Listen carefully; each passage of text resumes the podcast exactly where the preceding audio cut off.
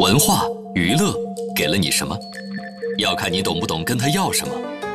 透过文娱观世界，文娱世界观。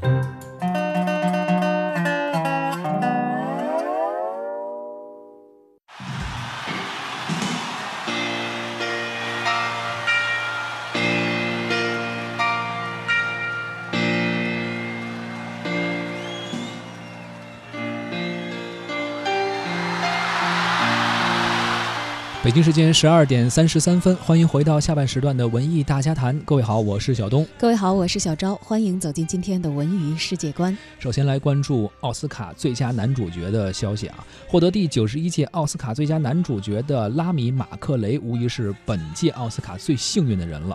这位在大热影片《波西米亚狂想曲》中演活了皇后乐队的传奇摇滚巨星费莱迪·莫丘里的八零后男演员，本次是第一次提名奥斯卡就报。得了奖杯，他也是继小雀斑埃迪雷德梅恩之后啊。第二位获得这个奖项的八零后演员，迄今为止呢，马雷克已经是凭借这部电影拿下了奥斯卡的最佳男主角、金球奖的电影剧情类最佳男主角和英国电影学院奖的最佳男主角，以及金卫星奖的喜剧音乐片最佳男主角等等一系列的这个颁奖季的大奖，收获非常大。凭借这部影片《波西米亚狂想曲》呢，制片人呃格拉汉姆金他是颇具慧眼，当初呢就是他一眼相中了黑客军团里的马雷克。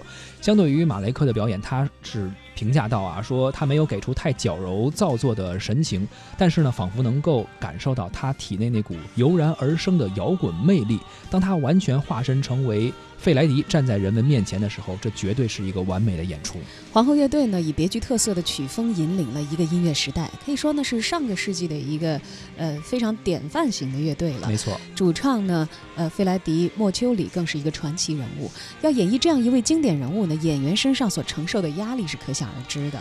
马雷克也说啊，他这个感觉演这部电影是人生中或者演艺生涯到截止到目前来说啊，是最困难的一个任务。说整个演出从头到尾没有一处是简单的，确实是演一个歌手啊，而且是那么知名的一个摇滚乐队的主唱，形象在人们乐迷的眼中已经是非常固定了。